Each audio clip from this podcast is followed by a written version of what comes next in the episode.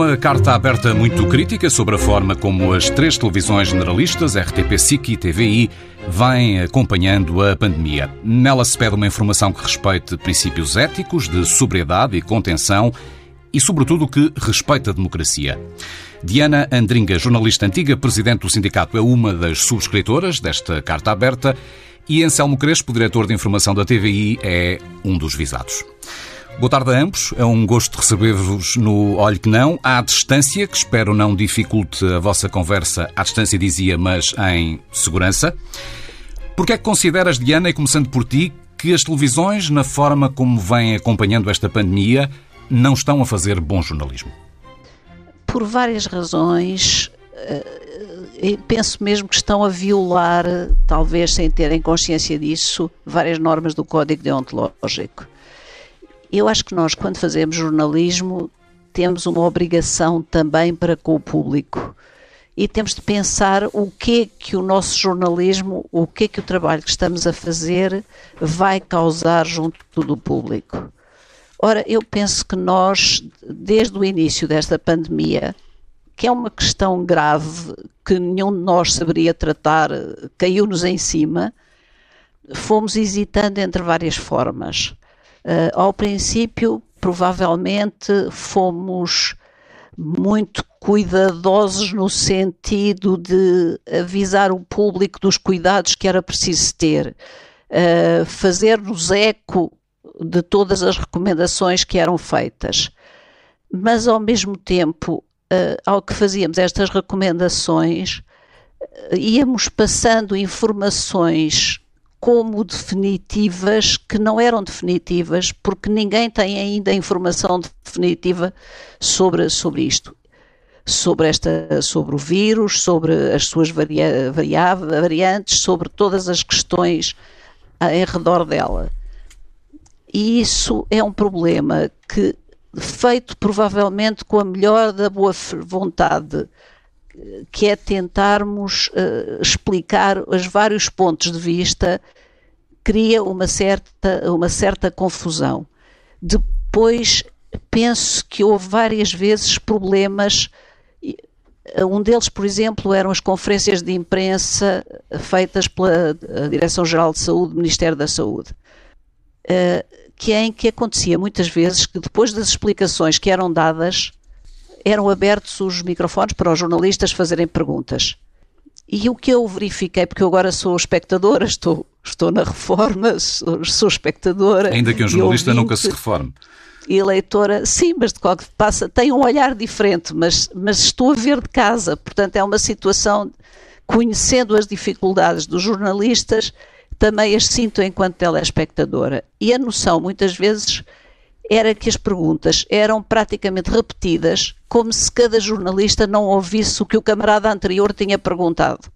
Uh, e isto criava uma falta de informação disfarçada de informação a mais, porque eu acho que há duas coisas muito graves. Uma é se não informas, a outra é a overdose de informação. E tu tinhas as mesmas perguntas repetidas, o que parecia colocar uma dúvida sobre tudo aquilo que era dito. Porque se acaba de ser dito e tu perguntas outra vez, eh, enfim, é porque se calhar eh, a pessoa não disse tudo, porque desconfias que te estão a esconder alguma coisa. E, portanto, mas essa foi uma primeira fase. Vamos começar então por esse ponto e começando por, por, por ouvir a resposta do Anselmo. Eh, parece-te que, que, tivemos um processo de aprendizagem também, desde o início da pandemia até agora? boa tarde a todos, obrigado pelo convite. acho que sim, acho que é inevitável eh, que tenha havido um processo de aprendizagem. Acho que esse processo de aprendizagem é interminável, ainda está a decorrer neste momento. Nós passamos por várias fases, passamos por uma primeira fase em que estávamos a lidar com, com um tema desconhecido, eh, não apenas dos jornalistas, desconhecido dos médicos, dos cientistas, de, de, de, da classe política, de toda a gente, eh, e portanto fomos todos aprendendo com o tempo sobre o que é que estávamos a falar. Uh, não, é, não será exagero que, que nos tornámos todos virologistas e epidemiologistas no último ano. Uh, já toda a gente tem hoje uma opinião mais ou menos fundamentada sobre, sobre o vírus ou sobre as consequências do vírus, sobre se devemos desconfinar, se devemos confinar, etc.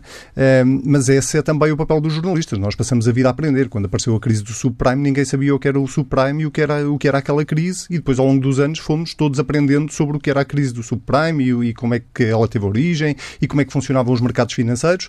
E em 2008, 2009, 2010, 2011, virámos todos economistas e toda a gente tinha uma opinião sobre uh, o que era aquela crise. Portanto, eu isso acho um processo perfeitamente natural e perfeitamente normal. Uh, a Diana, uh, já agora, se me permites, tocou aqui em vários pontos que eu gostava de rebater.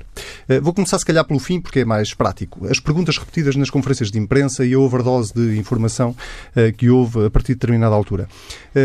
Primeiro, as perguntas repetidas não acontecem apenas na, no tema da pandemia ou neste, na, neste tema em concreto.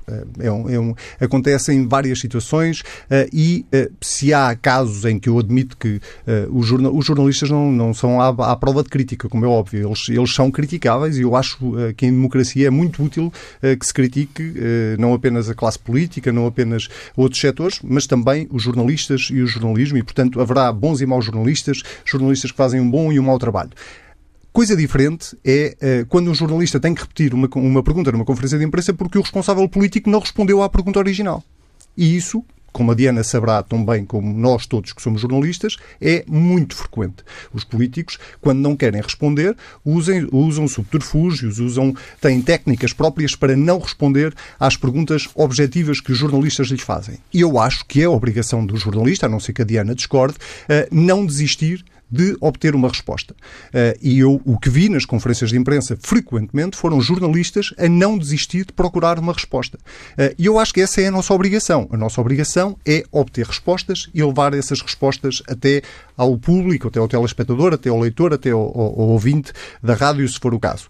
Depois a, a Diana fala uh, uh, do, uh, de um desrespeito do código deontológico, e se me permite, já que isto é um, um, um debate, eu gostava mesmo, mesmo, mesmo, porque eu tenho aqui o código deontológico à frente, que a Diana me explicasse qual dos artigos do código deontológico é que as televisões não respeitaram na, na, no tratamento da pandemia. Queres pegar na deixa, Diana? Uh, quero, e se me permites, também quero pegar, na, também quero pegar na, uma coisa que ele disse antes. Eu, obviamente, acho que quando. Deixa-me só dizer, Diana, que tu estás, estás a conversar connosco a partir de casa e esse latido que ouvimos aí atrás é do teu cão. Não vá uh, estar. A, a, tua cadela, não vá estarmos aqui a assustar os nossos ouvintes. Desculpa a interrupção. Não, e não é para censurar o Anselmo de maneira alguma. Era para participar da conversa, que ela também tem direito. Uh, eu queria, eu queria dizer-te uma coisa, Anselmo. Eu estou inteiramente de acordo contigo que um jornalista deve exigir que a resposta seja dada. Nunca me esqueço de um exemplo que se passou comigo, que foi muito bonito. Uh, o Kissinger tinha vindo a Portugal, eu estava no aeroporto para lhe fazer perguntas, estavam imensos jornalistas norte-americanos. Uh, eu fiz uma pergunta que o Kissinger não quis responder uh, e disse que deu uma resposta vaga, eu insisti e ele disse que já estava respondido, passa ao jornalista seguinte. E o jornalista passou a um jornalista norte-americano. E o jornalista norte-americano disse: A minha pergunta é da jornalista portuguesa a que o senhor se recusou a responder. E, e todos fizeram o mesmo. Isto chama-se solidariedade jornalística. Outra coisa é sobre dados absolutamente concretos a que a pessoa tinha acabado de responder. Outro jornalista fazer exatamente a mesma pergunta como se provavelmente não tivesse ouvido. Isto aconteceu várias vezes em conferências uh, da DGS e da Ministra da Saúde.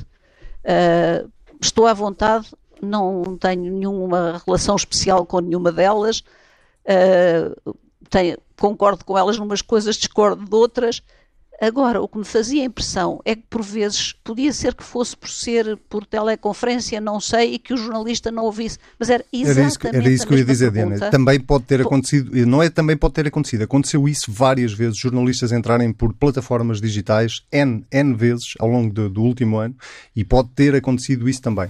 O, o meu ponto, já agora, desculpa ter-te interrompido, o meu ponto é, uh, haverá de tudo haverá casos em que uh, jornalistas repetiram perguntas que eram desnecessárias. Haverá.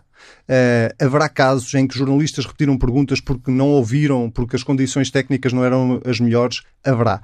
E haverá casos que eu estou em crer, e eu uh, ouvi bastantes conferências de imprensa da DGS, em que os jornalistas repetiram perguntas para uh, conseguir sacar uma resposta de um responsável político, foi estou em crer, a esmagadora maioria das situações. Não acho que isso justifique de todo em todo uma carta aberta no tom em que ela é escrita e com a agressividade com que ela é escrita, porque acho que isso é, eh, eh, se queres a minha opinião muito sincera, eh, menorizar um trabalho jornalístico e não, não falo apenas pelas televisões, porque esse trabalho não é mérito apenas das, apenas das televisões, é das rádios, é dos jornais. Acho que o jornalismo teve no último ano um papel absolutamente fundamental no combate a esta pandemia, na informação que, que levou às pessoas, e acho que, que, não é porque se repetiram mais ou menos perguntas nas conferências de imprensa que, que, que se explica esta carta e este tom. Diana, não perdendo uh, o repto que o Anselmo te eh, lançava há pouco de assinalar quais são os pontos do Código Deontológico que eventualmente não têm vindo a ser cumpridos ao longo desta cobertura jornalística da pandemia. Uh, não me esqueço, não me esqueço disso e obviamente Anselmo que tu sabes uh, que não é por causa apenas dessas perguntas repetidas, eu diria que por acaso aquelas que foram por insistência para, para levar as pessoas a responder foram minoritárias e, nesses casos, normalmente os jornalistas assinalavam-nas e, a meu ver, bem. Não respondeu e eu queria que me respondesse. Uh, mas infelizmente muitas outras vezes podem ter sido as questões técnicas, mas para quem está em casa a ouvir é muito incómodo. Mas naturalmente que não são essas as questões principais que justificam a carta. A, carta é justificada por outras coisas. E se quer saber os pontos dos códigos que, para, que eu acho que estão, aliás, focados e que me chocam e que me chocam profundamente é uh, o muitas vezes não ser nada clara a distinção entre notícia e opinião. A outra é aquele dever que o jornalista tem de combater o sensacionalismo e de considerar as acusações sem provas. E eu acho que tem havido uma preocupação de haver culpados uh, por isto e por aquilo, quando infelizmente numa pandemia não, não creio que seja muito evidente que haja culpados. É por isso que falas de falta certamente. de ética, de falta de sobriedade, de contenção e de desrespeito não, pela e, democracia? Uh, sim, e também por outra coisa. Uh, para mim é extremamente importante as, o, o artigo número 8 que diz que o jornalista se deve proibir de humilhar pessoas ou perturbar a sua dor, e depois o ponto 10 o jornalista deve respeitar a privacidade dos cidadãos e obriga-se, antes de recolher declarações e imagens, a atender às condições de serenidade, liberdade, dignidade e responsabilidade das pessoas envolvidas. E onde é que tu não viste é isso é, acontecer? Onde é que eu não vi isso? E é por isso que talvez que a nossa carta é dirigida aos jornais, às televisões generalistas e não aos jornais nem às rádios, porque nessas vejo-os menos entrar dentro dos, dos, hospitais, das enfermarias, filmar pessoas, mostrar pessoas em situação de absoluta fragilidade. E eu acho que quando as pessoas estão em condições de absoluta fragilidade, é dever do jornalista proteger a sua privacidade. E não vi isso muitas vezes feito. E isso é das coisas que a mim, francamente, mais me choca. Tal como me choca as entrevistas feitas com agressividade, nós falamos dos profissionais de saúde. Há alguns profissionais de saúde porque eles não têm respostas e eles não podem ter respostas imediatas e porque muitas vezes não se têm em conta as respostas que há. E outra coisa é a criação de um clima de pânico. Sistematicamente, os hospitais estão em caos. Depois entrevista-se um médico que passa o dia no hospital e ele diz: Mas o senhor por acaso esteve lá? Viu caos. É que eu trabalho lá 12 horas por dia e não vi caos nenhum. Uh, e essas coisas não são corrigidas. Há as ambulâncias a chegar, a chegar, e são montes de ambulâncias à porta de Santa Maria. Depois conclui-se que muitas vezes foram incorretamente levadas para Santa Maria, que não são casos de gravidade que justifiquem aquilo, e o assunto é resolvido num dia. Mas as imagens continuam a ser repetidas porque essa é outra das coisas, a repetição sistemática das imagens, uh, que são imagens assustadoras. são imagens, são imagens sempre de facto de caos e de ruptura. Oh, Diana, desculpa interromper. Ah. E qual é a tua sugestão? Se tu fosses diretor de uma televisão, eh, tu basicamente vetavas, não se mostrava. É isso? Não, mostrava-se mostrava-se um país, mostrava-se um país que não sendo real uh, é mais doce para o telespectador, é isso? Não, não tem que ser mais doce para um telespectador. Tem que ter meia, meia hora, que é o que devem ter os telejornais. Isso já é outra discussão. Uh, porque, oh, oh, como Diana, é aliás é, é, o anúncio, vem na carta se quiseres. Vem, vem, vem, eu, sei, eu sei, eu sei, eu sei, estou a dizer, não podemos É logo uma dessas se me permitires, Portanto, não... tu perguntas-me o que é que eu fazia se fosse diretora de informação. Fazia Sim. telejornais de meia hora em que dessas mas eu, informações eu posso explicar. Tinha... Sim, eu, eu, eu, só estou a dizer que esse é outro assunto porque estamos a, estamos a discutir várias coisas. Obviamente elas estão todas ligadas, mas nós, nós temos que separar aquilo que estamos a. Mas a Diana tocou a realmente aqui em vários pontos. Não, é... só, não só te disse quais são os pontos do Código Ontológico que, na opinião dela, não estão a ser cumpridos. É, vamos então aos pontos do Código Deontológico. Sensacionalismo. A discussão sobre o sensacionalismo é uma discussão que não tem, tem princípio, mas não tem fim. Porque aquilo que é sensacionalista para a Diana pode não ser sensacionalista para o Pedro, para o António, para o Manel, para o Pedro. Uh, há, obviamente, critérios que definem o que é que é, o que é, que é, o, o que é, que é informação sensacionalista. É informação que tenta tornar sensacional e extrapolar aquilo que é a realidade, tornando-a muito mais ou muito mais grave ou muito mais uh, esotérica do que aquilo que ela na realidade é. Dizer que mostrar ambulâncias à porta de um hospital toda a gente sabe que não é uma situação normal, uma fila de ambulâncias. E não foi um dia, nem dois dias, nem três dias, foram vários dias seguidos. Mostrar uma fila de ambulâncias com doentes dentro dessas ambulâncias, à espera para serem atendidos porque não tinham vaga no hospital. Se isto é uma situação que a Diana considera normal, então eu juro que eu não percebo mesmo nada de jornalismo e tenho ainda muito que aprender sobre jornalismo. De, em, que, em que país civilizado, em que mundo civilizado é que ter, não ter capacidade para receber doentes, para tratar doentes entre hospitais públicos e hospitais privados. Nós não estamos apenas a falar de hospitais públicos, estamos a falar do Serviço Nacional de Saúde no seu todo. Em que, em que mundo normal é que ter uma fila de ambulâncias com doentes que podem morrer dentro dessas ambulâncias, à espera de uma cama dentro de um hospital, em que mundo normal é que se transferem doentes para o estrangeiro, em que mundo normal é que se transferem doentes para as ilhas se, se o ponto dos subscritores desta carta é que nada disto devia ser mostrado e que, ao mostrar isto, as televisões estão a ser sensacionalistas, então eu tenho uma resposta muito simples para dar. Não mostrar isto é não cumprir o papel do jornalismo em democracia. O, o papel do jornalismo, o papel, uh, deixa-me só terminar este ponto do sensacionalismo, que depois a seguir ainda tenho que falar, ainda gostava de falar da agressividade de, nas entrevistas. Uh, mas, mas podemos ir por, por partes e a seguir sobre o tempo dos telejornais. Uh, se, se um dos papéis mais importantes do jornalismo é escrutinar. E se a Diana acha que mostrar a realidade Repare, não foram os jornalistas que foram lá meter ambulâncias à porta dos hospitais. Não foram os jornalistas que acenderam as sirenes. Não foram os jornalistas que meteram doentes dentro daquelas ambulâncias. Os jornalistas retrataram uma realidade. E eu aprendi que o jornalismo existe para retratar a realidade. Uh, não mostrar essa realidade é mostrar aos telespectadores um país que não é verdadeiro. E eu lamento imenso, mas eu acho que a nossa, a nosso, o nosso compromisso com o telespectador é contar-lhe a verdade. E concordo que contar a verdade não pressupõe eh, misturar informação com opinião.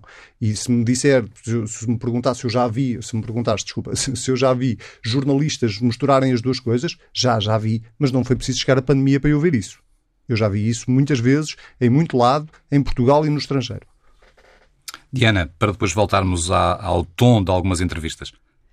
Ora, vejamos. Uh, se as ambulâncias estão à porta dos hospitais, com certeza que devem ser mostradas. O que não é preciso é repetir essa imagem todas as vezes, porque a televisão não funciona só com palavras, funciona com a soma das palavras, das imagens e também com a repetição.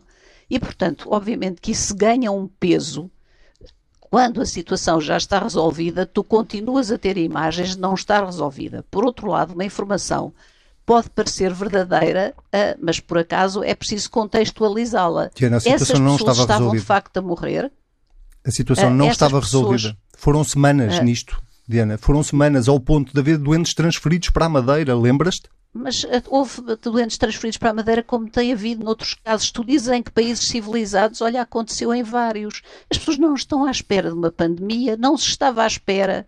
Isso, essas são coisas lá para o terceiro mundo, não estávamos habituados e tínhamos tido, anos antes, uma, e uma destruição bastante evidente de, de, dos meios do Serviço Nacional de Saúde. E, portanto, é verdade que faltam condições, com certeza que faltam condições. É preciso dizê-lo, é é, é, preciso ajudar com isto a criar um clima de pânico, de caos, falar sistematicamente de caos, de ruptura, etc., quando depois é, é, conforme, porque agora de repente passámos a ter menos pessoas a morrer nos lares que os outros países. Nos primeiros tempos fomos fantásticos, nos segundos tempos fomos umas bestas. Agora parece que já estamos a, a passar outra vez de fase. E eu acho que isto é preciso contar, certamente, mas cortar, contar, e é isso que se diz, com contenção. E contenção não é censurar. Uh, tu acredita que eu sou muito velhinha, estive nas inundações de 67 e sei o que é a diferença entre morrerem 500 pessoas e a censura cortar e porque foram duas e dizer-se, olha, destas pessoas que estão aqui, só X eram urgentes. Cada uma delas se sentiu absolutamente urgente. Se eu fosse com um familiar meu, epá, achava com certeza que era insuportável ter de esperar.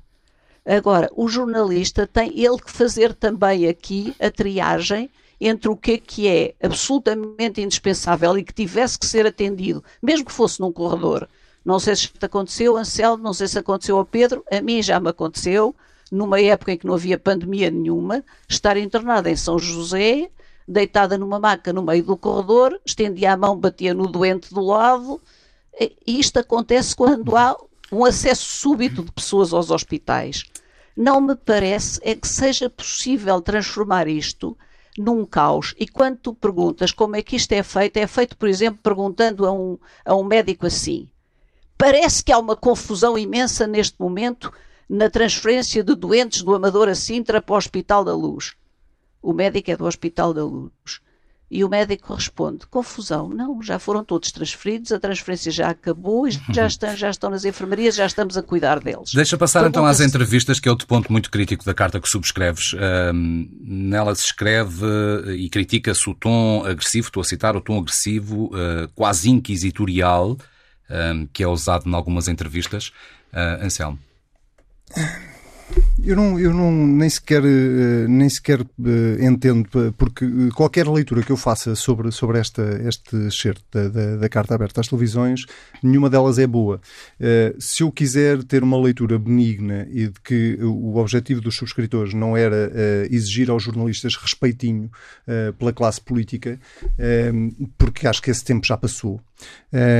o, o, o, respeitinho, no, no, entre aspas, e, e num sentido metafórico, obviamente, eu, eu não, não sei exatamente, cada jornalista, a Diana teria o seu estilo como jornalista, eu tenho o meu estilo como jornalista, cada jornalista terá o seu estilo de entrevista e a forma de entrevistar uh, é, é uma coisa muito própria, quer dizer, pode ser mais ácido, pode ser mais, mais agressivo, pode ser mais glicodoce. Uh, o que eu não entendo é uh, qual é verdadeiramente o ponto desta crítica que é feita. Primeiro, porque ela se remete apenas às televisões, e se nós formos às rádios, aos jornais, uh, todos os jornalistas que fizeram entrevistas também têm um tom e também têm uma forma de fazer entrevistas.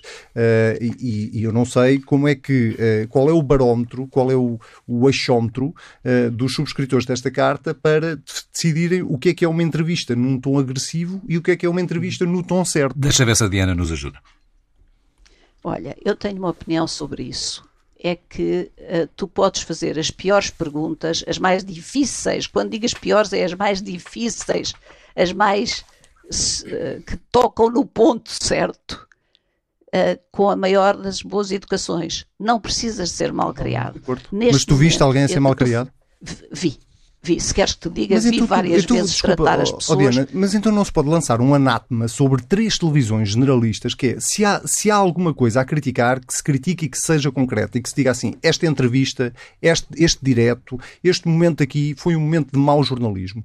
Lançar um anátema sobre três televisões eh, generalistas, sobre todos os profissionais que lá trabalham, metendo toda a gente dentro do mesmo saco, como se fosse tudo mau é, é, é, um exercício que, vindo de jornalistas, me custa ainda mais. Se viesse de alguém que não percebesse nada do meio, da profissão, do código deontológico, mas de jornalistas, é o mesmo que dizer todos os jornalistas da imprensa são maus. E não são. É, mas eu não sei onde é que tu leste isso, Anselmo, porque o que está dito é dirigido, em primeiro lugar, não, não, não pede censura a ninguém, não pede respeitinho a ninguém, pede-se uma coisa diferente. Uh, é um, olha, eu aprendi com o Fernando Peça que tinha uma, um cartaz da BBC fixado na parede junto à secretária onde trabalhava que dizia assim: Departamento Diplomático, fazemos as piores perguntas com o melhor dos sorrisos. E acho que é isso exatamente. Tu podes falar com as pessoas sem perderes a urbanidade, respeitando-os enquanto enquanto entrevistados. Não és tu que és importante jornalista, é o entrevistado. Esse Totalmente entrevistado muitas vezes não te pode responder porque não há certezas sobre questões científicas. E quer-se-lhes exigir que responda, que diga como é que vai ser, como é que é. E, e não é. O tempo, o tempo dos média não é igual ao tempo uh, da pandemia, ao tempo da ciência. E isso é preciso ter em conta. E eu acho que estas, estas para mim são questões importantes. E depois, quanto ao respeitinho, não fosse eu ser a favor da urbanidade e dava-me vontade de responder um bocadinho mal. Mas não vou fazê-lo. Vou dizer apenas que uma coisa é o respeitinho, outra coisa que eu sou contra, outra coisa é o respeito que eu tenho perante qualquer entrevistado, e já me aconteceu uh, entrevistar, por exemplo, uh, um inspetor da PID-DGS onde eu tinha estado presa. Portanto, como imaginas, não tinha respeitinho por ele. Agora, tinha respeito porque ele era meu São duas coisas completamente diferentes. E depois há outra. É que neste momento abriu-se a caça, a caça aos políticos. Os políticos, por sistematicamente, são pessoas de quem temos que duvidar. E eu devo dizer que, não tendo que acreditar, também não tenho que lançar sobre todos uma dúvida não tenho que insinuar que eles andam aqui para nos fazer o mal, mesmo que acho que alguns andam.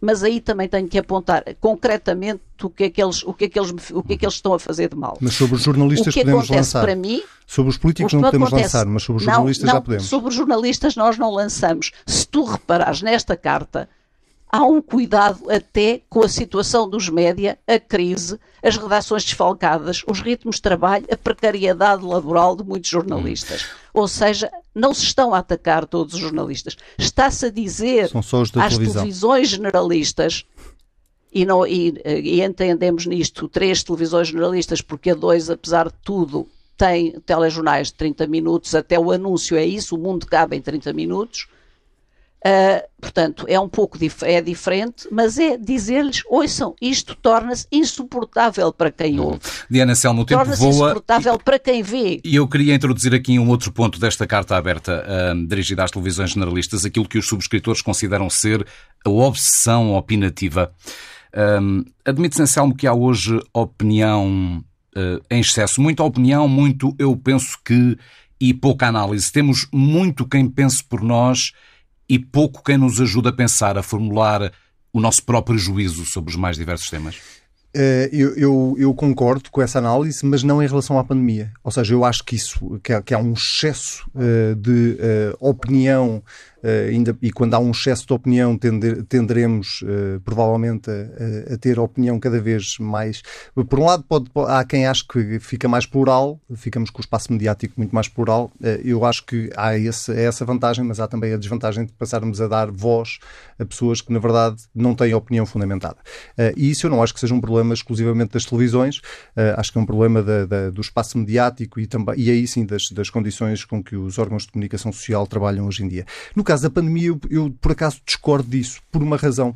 Porque se houve, se houve tempo de antena nas televisões, foi não para os jornalistas que fazem análise política, não para os jornalistas que fazem análise económica, foi para médicos, foi para virologistas. Nós andámos todos, todos, rádios, televisões, jornais, a pedir a ajuda de quem de facto sabe do que está a falar para opinar sobre esta pandemia e, para ajudar o telespectador a compreender.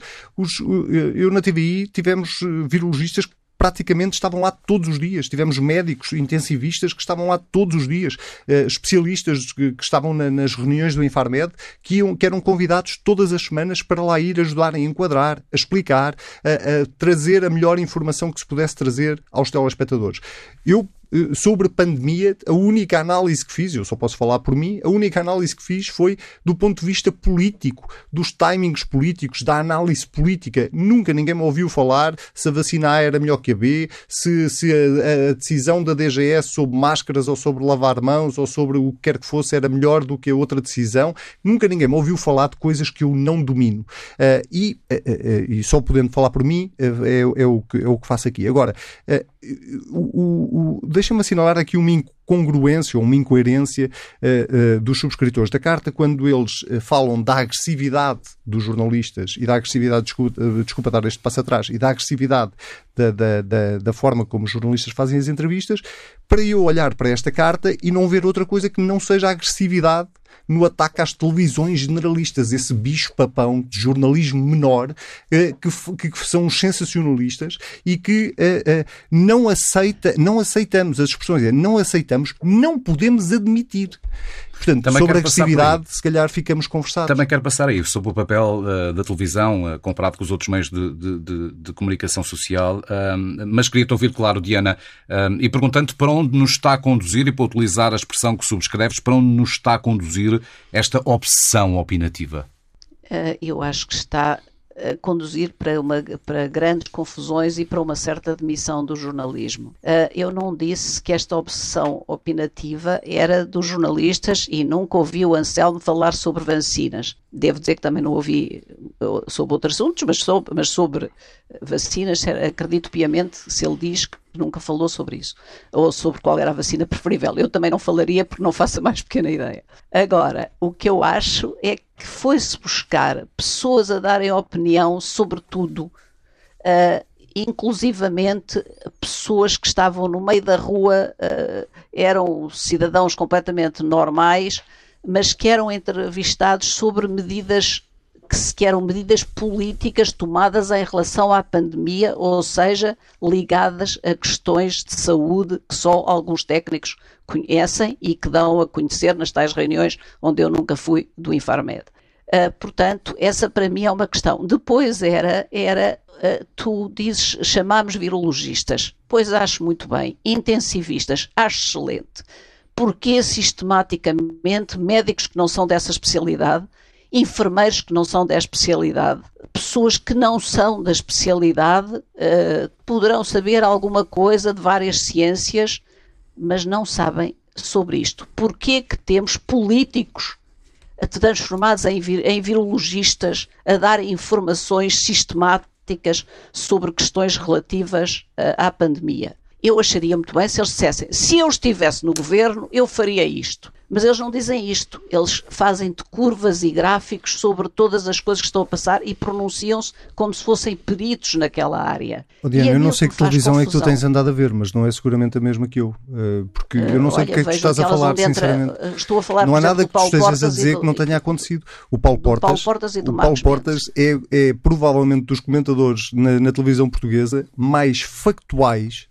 não, não comparo com Marcos Mendes. São dois uh, géneros completamente diferentes. O Paulo Portas, todos os domingos, dá factos. E lá pelo meio vai dando a opinião dele sobre, sobre as decisões políticas que vão sendo tomadas. Devíamos ter confinado mais cedo, não, ainda é cedo para desconfinar. Uh, atenção que França, Espanha e Itália fizeram isto, Portugal fez aquilo.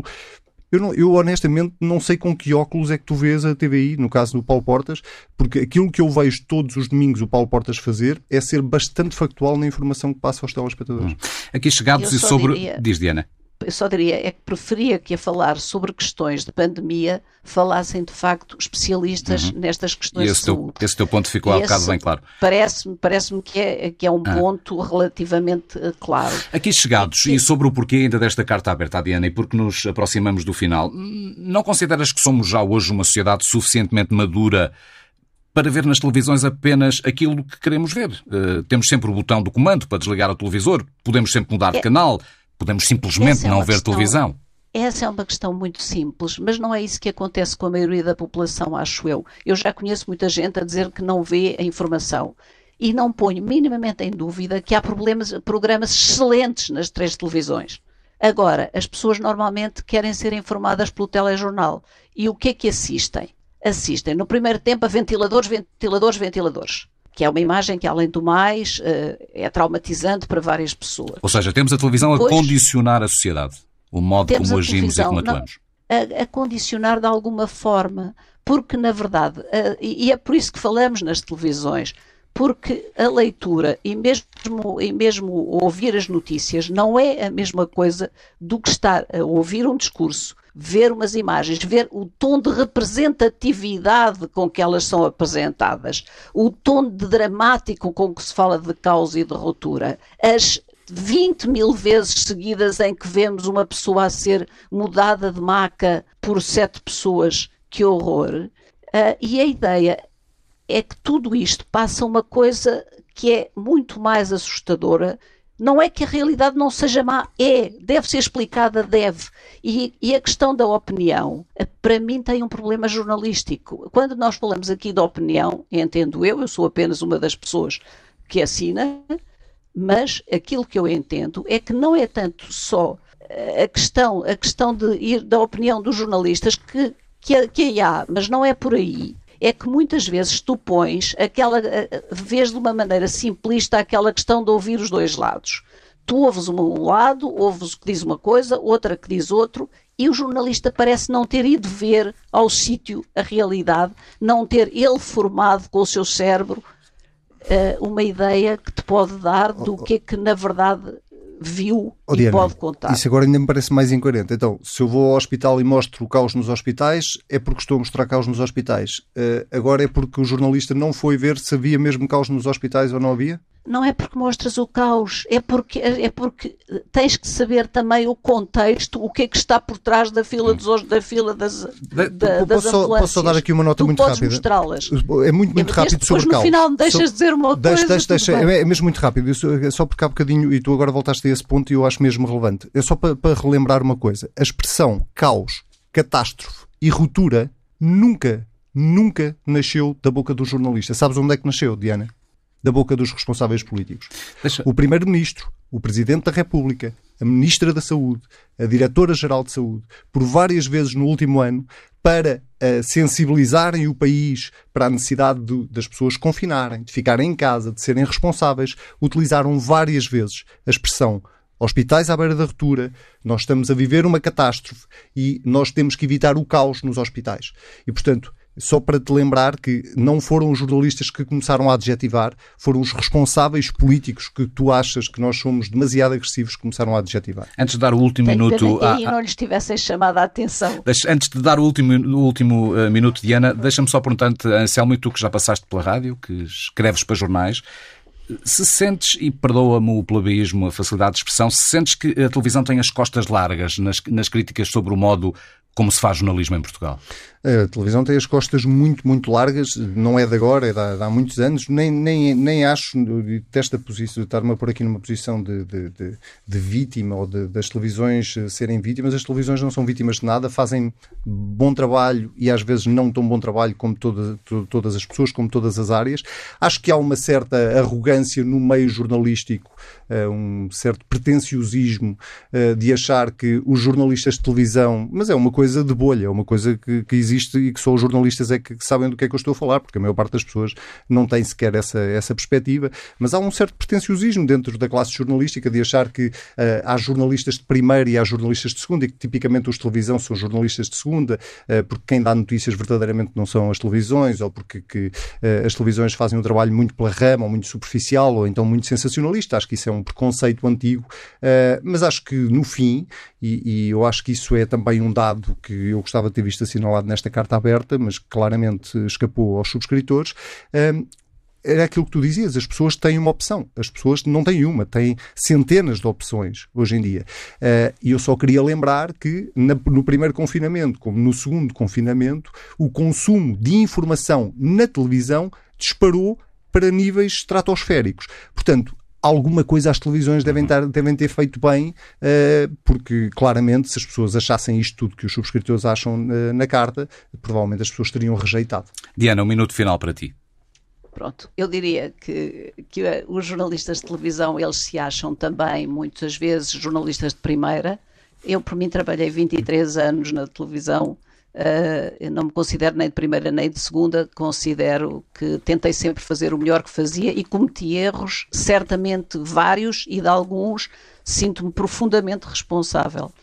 Uh, agora, há uma coisa que eu entendo, é que o jornal... e, é natural que as pessoas vissem a televisão as pessoas estão confinadas em casa e estão confrontadas com uma doença que não sabem o que é. É natural que procurem a informação e que procurem informação onde ela existe. Portanto, essa questão de cortar o botão não é muito simples. Mas tenho ideia de me ter passado, mas não tenho grande certeza, um estudo pela frente que me diz que nesta segunda fase já desceu essa procura já, já, isso eu confirmo, já desceu já. Pronto. Uh, em todo o caso, eu queria acabar lendo apenas uma coisa que. Mas não foi, desculpa, mim... mas não foi apenas na televisão. Desceu na televisão, Sim, desceu no foi, digital, desceu, desceu, desceu na venda procura. de jornais, desceu Sim, no consumo de sim. rádio, desceu em todo lado. Claro.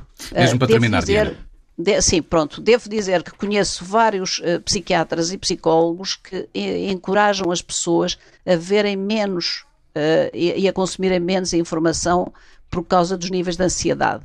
Mas aquilo que mais me preocupa é que eu acredito nestes princípios, por acaso são dos- da, da Associação de Jornalistas Profissionais Norte-Americanos, e que diz: os jornalistas devem esclarecer e explicar a cobertura de notícias e convidar o público para conversas sobre a conduta jornalística, encorajar o público a apresentar queixas contra a imprensa, admitir os erros e corrigi-los imediatamente, expor práticas antiéticas de jornalistas e da imprensa, agir de acordo com os mesmos padrões elevados no qual eles colocam os outros. E acho que isto justifica escrever uma carta aberta sem que ela seja de maneira nenhuma ou um apelo à censura ou um ataque aos jornalistas. Não, os jornalistas são meus camaradas. Eu defendo os jornalistas. Agora, acho que tenho o direito de os criticar enquanto, enquanto pessoa, enquanto cidadã e enquanto jornalista. Tenho o direito e o dever. Oh, Diana, eh, já agora para, terminarmos num tom eh, eh, um bocadinho mais amistoso, deixa-me só deixar muito claro isto.